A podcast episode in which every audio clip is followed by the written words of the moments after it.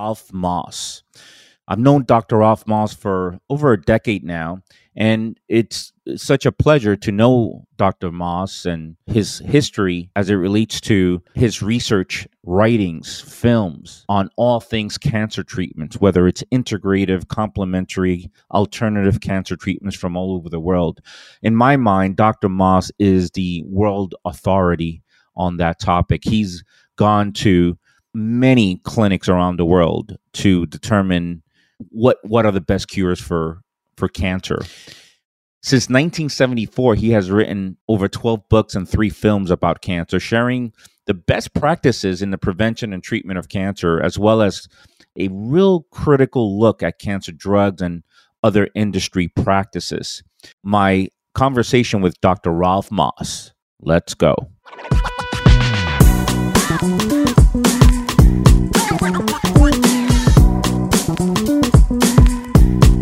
Have mentioned earlier in our conversations, yeah, in the 70s when I went to Mexico, I said, wait a minute, I didn't know that. I didn't know that you began your travel expeditions Yes. looking at cancer clinics Sure. in the 70s. I thought that was In like way later in the 90s. No. No, I so tell started. me about that. You've Mhm. been to Germany, you know, many clinics in Mexico. Yeah. What? Why? it, it- did you need a good write off to travel the world? I mean, why? What was what was your impetus to look, uh, you know, investigate all these clinics? Well, curiosity hmm and a desire to see whether there were, you know, because we live in a one one culture, one locale, and I believed that there were po- other possibilities. I counted it up once. I made 18 separate trips to Germany to look at clinics, just to Germany. So I was Wow. going almost every year. So I got I got invited. Yes, I had gone to to many different places. And Then I spent the most of the 90s. Uh, my work was aside from actually having a day job at that time uh, in Manhattan as a senior medical editor, but I also was going down to NIH four to six times a year as part of Office of Alternative Medicine advisory panel, and then another panel that I was on. So that the '90s were largely taken up with uh, with my government affiliated work, associated work, and that in 2000s, well, starting in about '96, I started to go. I was invited to come to Germany by Hans Nieper uh, because I had written a book called Questioning Chemotherapy, and that was uh, translated into German. Mm. And they invited me to come speak at the German, uh, at the Medicine Week uh, in Baden Baden, the German Society of Oncology, the DGO. And so I went there and I gave a, I gave a speech. And then that, then they made me, the following year, I guess, they made me an honorary member of the German Oncology Society. So I was going, a lot of times I'd go to Baden Baden in late October for the DGO meeting and the Medicine Week meeting. And then I would rent a car and I'd drive to the different clinics of the different people who were part of the DGO. So one, so I'd go to, uh, to one or another of those. That I was invited to come to these different clinics, and then I became sort of a routine thing that I'd go and I'd tour I'd make a, a, a loop, and it, some of them would be clinics I'd been to before, and some of them would be new ones that I was sort of adding to the repertoire. Mm. So after a while, I had I was hitting like you know, twelve or fifteen different clinics, and I'd always try to add some new ones in. But this and are these all integrative clinic, for lack of a better word? Mm, In other words, yeah. they're doing things that are much different than what we're doing here in the U.S. some. So most of them were eh, yes, integrative clinics, which has a higher standing in Germany than in any other country other than China, I would say. Mexico is a separate story, which we could talk about, but the Um, yeah, German sure. German is better integrate, truly integrated and integrated into more into the medical system. Although the same divisions exist all over the world to a certain extent, uh, in the sense that, but Germany has an indigenous folk medicine component, an herbal medicine especially component, And it's though- integrated into their medical system. uh, to a great degree. So Mhm. if you go to a pharmacy in Germany, it's a shocking experience because you think you've walked, you by mistake walk into a health food store. Ah, right. But there, and then there are herbal, there are health food stores in Germany too, Mhm. and herbalists. But but what they push, what what comes first forward, are er, is herbalism, small degree na- um, uh, homeopathy, not Right. as much as you would think. Homeopathy is very big in France, where naturopathy is not so big, and vice versa. Even though Right. na- uh, homeopathy also originated in Germany, Correct. but it isn't that huge. But the pharmacist is likely to recommend something natural to Mm. you first before going on to the medicinal, you know, pharma- pharmacological thing. So there's a different orientation, big orientation towards whole foods, towards whole bread, Mhm. towards Mhm. you know whole grains. A very different culture in many many ways, and it and and more like what we're heading. We've been heading to culturally, I would say, at least in the middle class in the United States. So it was interesting, and you go from ta- from place to place. So the common, so let's say put it this way: there are some highly specialized Bach Fachkliniken that are like very specialized in one particular thing, and that might be one technique for of immunology or thymic therapy or one thing. But usually, there's a core program to the complementary clinics, and that, if you wanted to summarize it in a couple of words, it would be mistletoe and hyperthermia. Mhm. Those would be the two treatments that were sort of universal, almost universal within the German clinics. So, what is that? That's a kind of mostly immunotherapy. It's a kind of early primitive immunotherapy because the mistletoe treatment is over 100 years. We know that the Druids in that area, especially in the area of Switzerland where the um, mistletoe was more or less formulated originally as a Mhm. cancer treatment, that's been going on for 2,000 years. We have Ro- Roman texts that talk about how the Druids um, harvested the mistletoe for various medicinal purposes, how they used a, like a golden knife. And even today, you wouldn't use like a, a- a- an iron implement on the mistletoe because that would interfere with the lectins in the mistletoe. But they just empirically Interesting. Mistletoe to to, us, of course, is associated Yeah. with Christmas Yes. time and Correct. and is, there's kissing. medicinal and yes, kissing properties the- there for Yeah, magical therapies. almost. And this came out of the Rudolf Steiner movement, the that's right. anthroposophical Has a lot of schools. Uh, develop a lot of schools, right? Absolutely. So, so there's this, and then uh, so I would go around to these Ralph, you mentioned and- before you continue, yeah. you mentioned hyperthermia. yeah, What happened to hy- hyperthermia as a viable option in the United States? Because it is used in ca- Yeah. all over the world as a, a- a- as a very good right. So it seems like any extreme temperature can kill cancer cells, which is you know you did cryo, you could do hyperthermia. It, it never caught on here as a FDA Right. approved treatment. right. It actually is FDA approved for a couple of indications because of the positive clinical trials done entirely in Europe. But the problem with hyperthermia, there were numerous problems, but one of them was that the manufacturer of the equipment in the United States, the business model was to not only charge a lot of money for the machines, but also uh, the maintenance contract on these complicated machines was very, very high, and not everybody could uh, undertake these costs. Secondly, you need a trained technician to run the machinery. You can't just, a doctor can't run it in their own office. It's a big, complicated machine. So only a big organization like Cancer Treatment Centers of America and University of California, San Francisco, they, you know, Chris Diederich in San Francisco is a wonderful guy and he's a PhD physicist, like a physicist, like a like a radiologist would be in a in a radiation department. And hmm. most of these, this is in the radiation department at UCSF.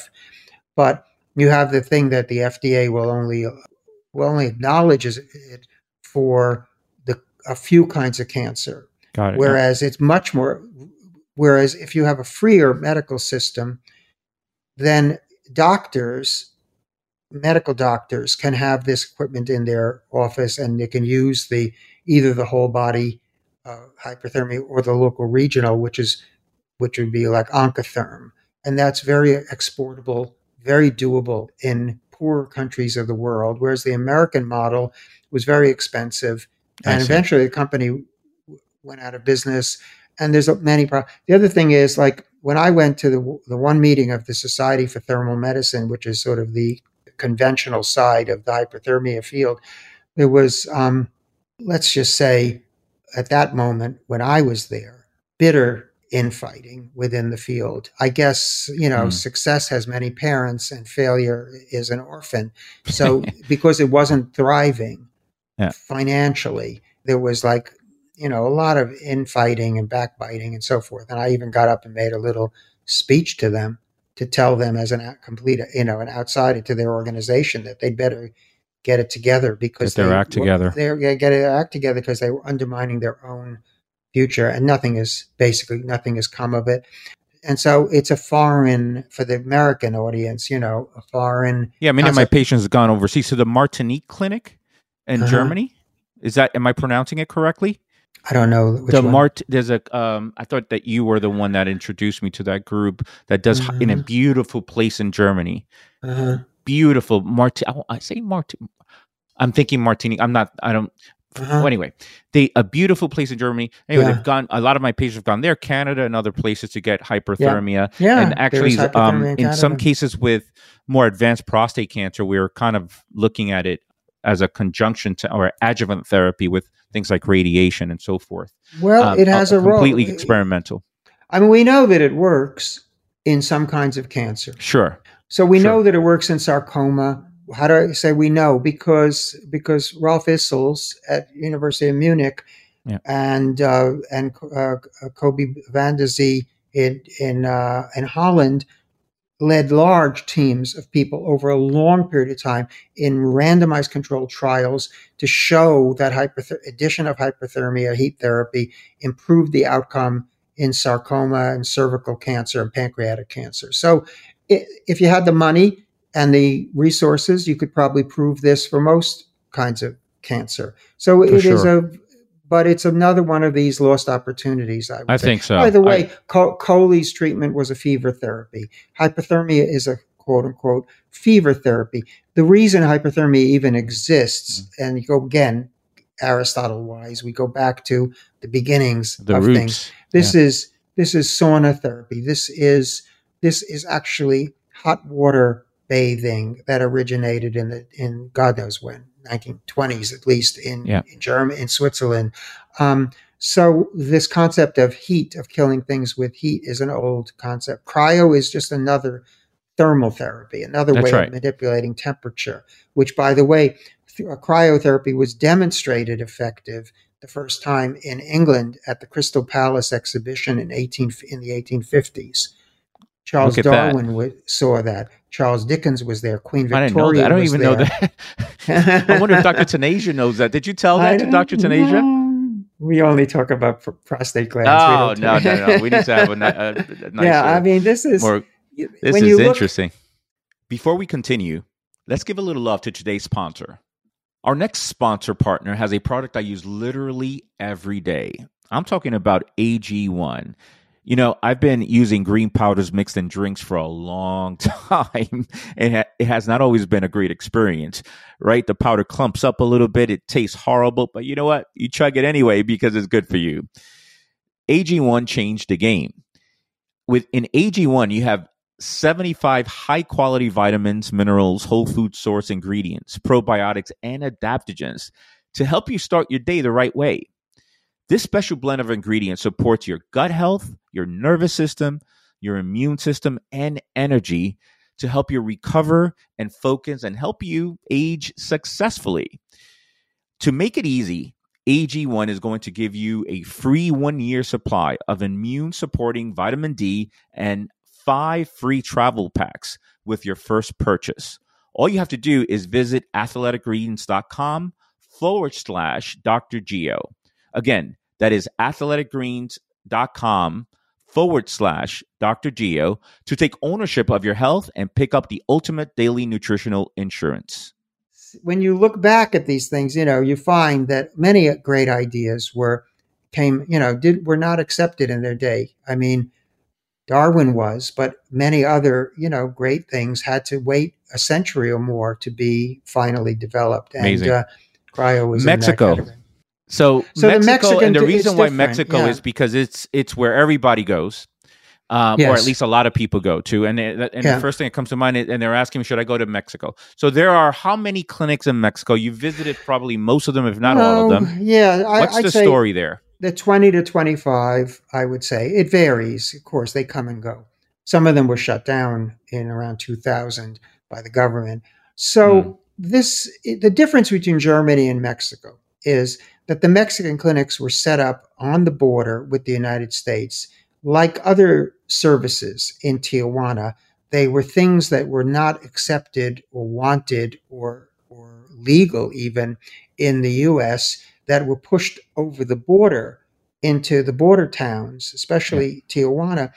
And I would say, from my experience, oh, most of the people, I don't, I, maybe it's overwhelming, are foreigners coming into Mexico for treatment at these particular clinics. You will find some non conventional treatments, what we would call non conventional, in Mexico itself, in other parts of Mexico. So every country has its herbal traditions and background, of course. But what we identify as the cancer clinics is overwhelmingly, in my experience, far Americans or Europeans or Australians coming to that place as a, a mecca for what they can't get at home. Yeah. And and essentially it was Hoxsey. The first clinic set up in Tijuana was the Hoxsey clinic because Hoxsey was outlawed and uh, in the uh, Harry Hoxsey as a quack in the United States and Mildred Nelson, his nurse, went and set up this shop. And at least the last time I visited, there wasn't even a sign on the door to indicate what it was. It was real. It still probably still is very underground feeling, and people were getting these herbal tonics and these escharotic pastes and so forth. So mm. that was their origin. That's where the idea came that you could set up a cancer clinic in Mexico and get away with it, which you couldn't get away with in the United States. And then came the la- the wave of well, the Gerson, and Gerson diet, they've uh, usually there's been a presence there and still is, yep. I think. And then the Laetrile clinics. Initially, there were three of them, and then from that came many other imitators and many other things, and they all were very variations. But the the the core of it usually was Laetrile or some proprietary treatment that no one had ever heard of, but you could you could make a claim for and make a scientific the- adhere to a theory, but not the the difference is in Germany there are German clinics where you will find alternative clinics where you will find no foreigners or very few foreigners, and there's probably twice as many scattered around in Germany, and a different. The majority of German doctors, I mean, by once by one survey, fifty-two percent of German doctors either practice some form of complementary medicine I agree, yeah. or refer their patients to people who practice yeah. complement. That's the majority. But yeah. Mexico, it's a little a little island of of alternativeness, if there's such a word, in uh, otherwise undistinguished um, situation. Plus, the German medical schools are world famous I mean, of course, they they more or less destroyed them themselves in in the in the in, in the Nazi era and the World War sure. II, but they still have a heritage and a certain rigor to their university system that's very even very impressive even today. Whereas in Mexico, most of the people staffing those Mexican clinics came out of the Autonomous University of Baja California, which by standards objective standards is one of the lowest ranked, even in Mexico. I see. So you get some very, you have historically some people, very undertrained people, medically speaking.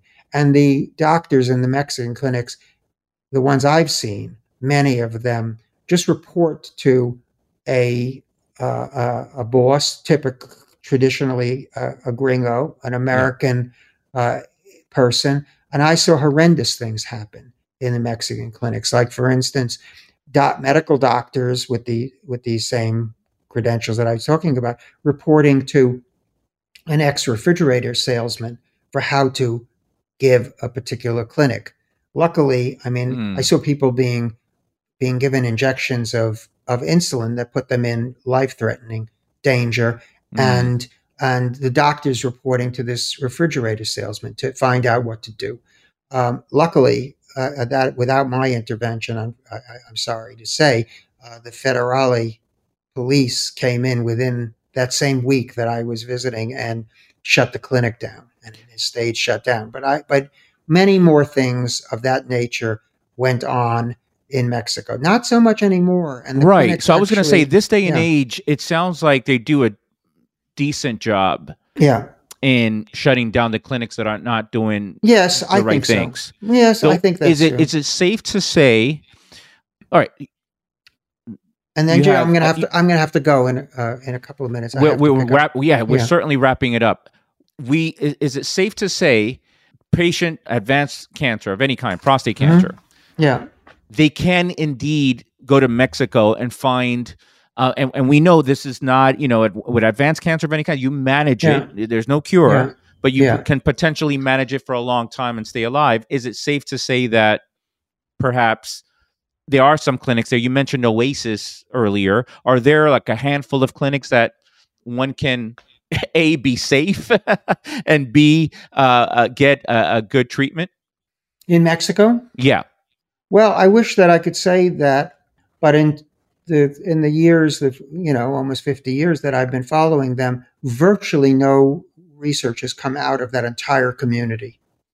I predicted this is what would happen. Yeah, uh, I, I did a, I did one of the few scientific papers on the phenomenon of the Mexican cancer clinics. Uh, it was in integrative cancer therapies, and uh, other than Gar Hildenbrand and Christine Hildenbrand's study on the Gerson diet and a couple of other things. They don't keep records. They don't do serious follow up result work on the results.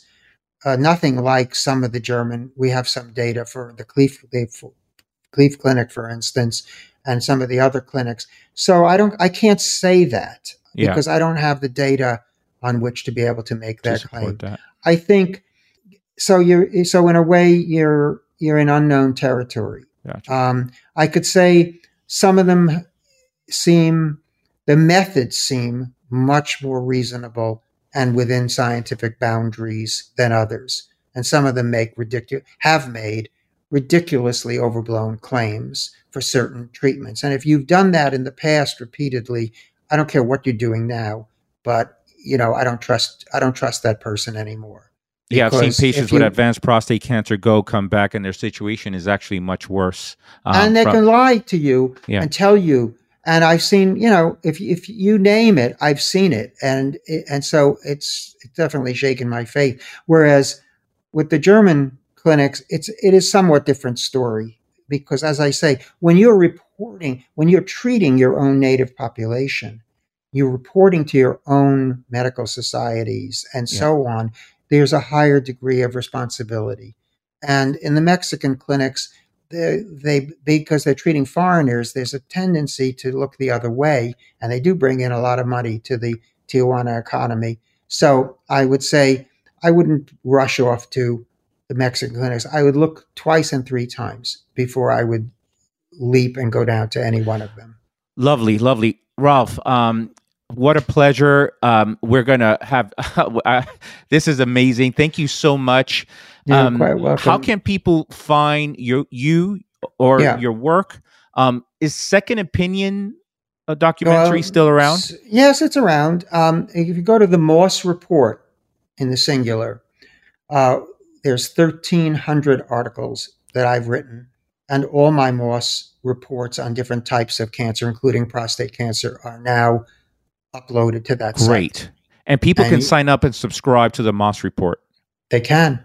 Absolutely. Just go there so take a look. All things Moss Report to find all of Dr. Moss's Everything. 50 years worth of work. Correct. Great. Ralph, thanks so much. So appreciate it. And I appreciate you, and we'll be in touch. Thank you.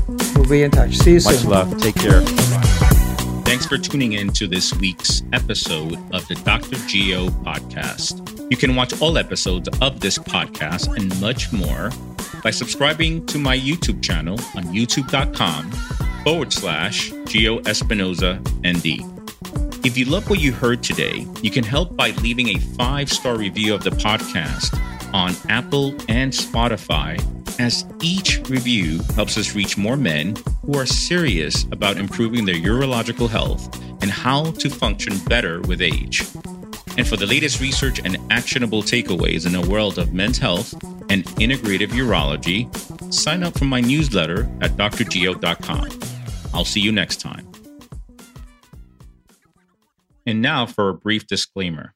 This podcast is for general information only, and we're not forming a doctor patient relationship through this medium. The use of the information and all links associated with this podcast is at the listener's risk and is not to replace medical advice from a physician or a healthcare practitioner. Lastly, thoughts and opinions related to this podcast are my own and may not reflect the views of any institution or organization I'm associated with. Associated with.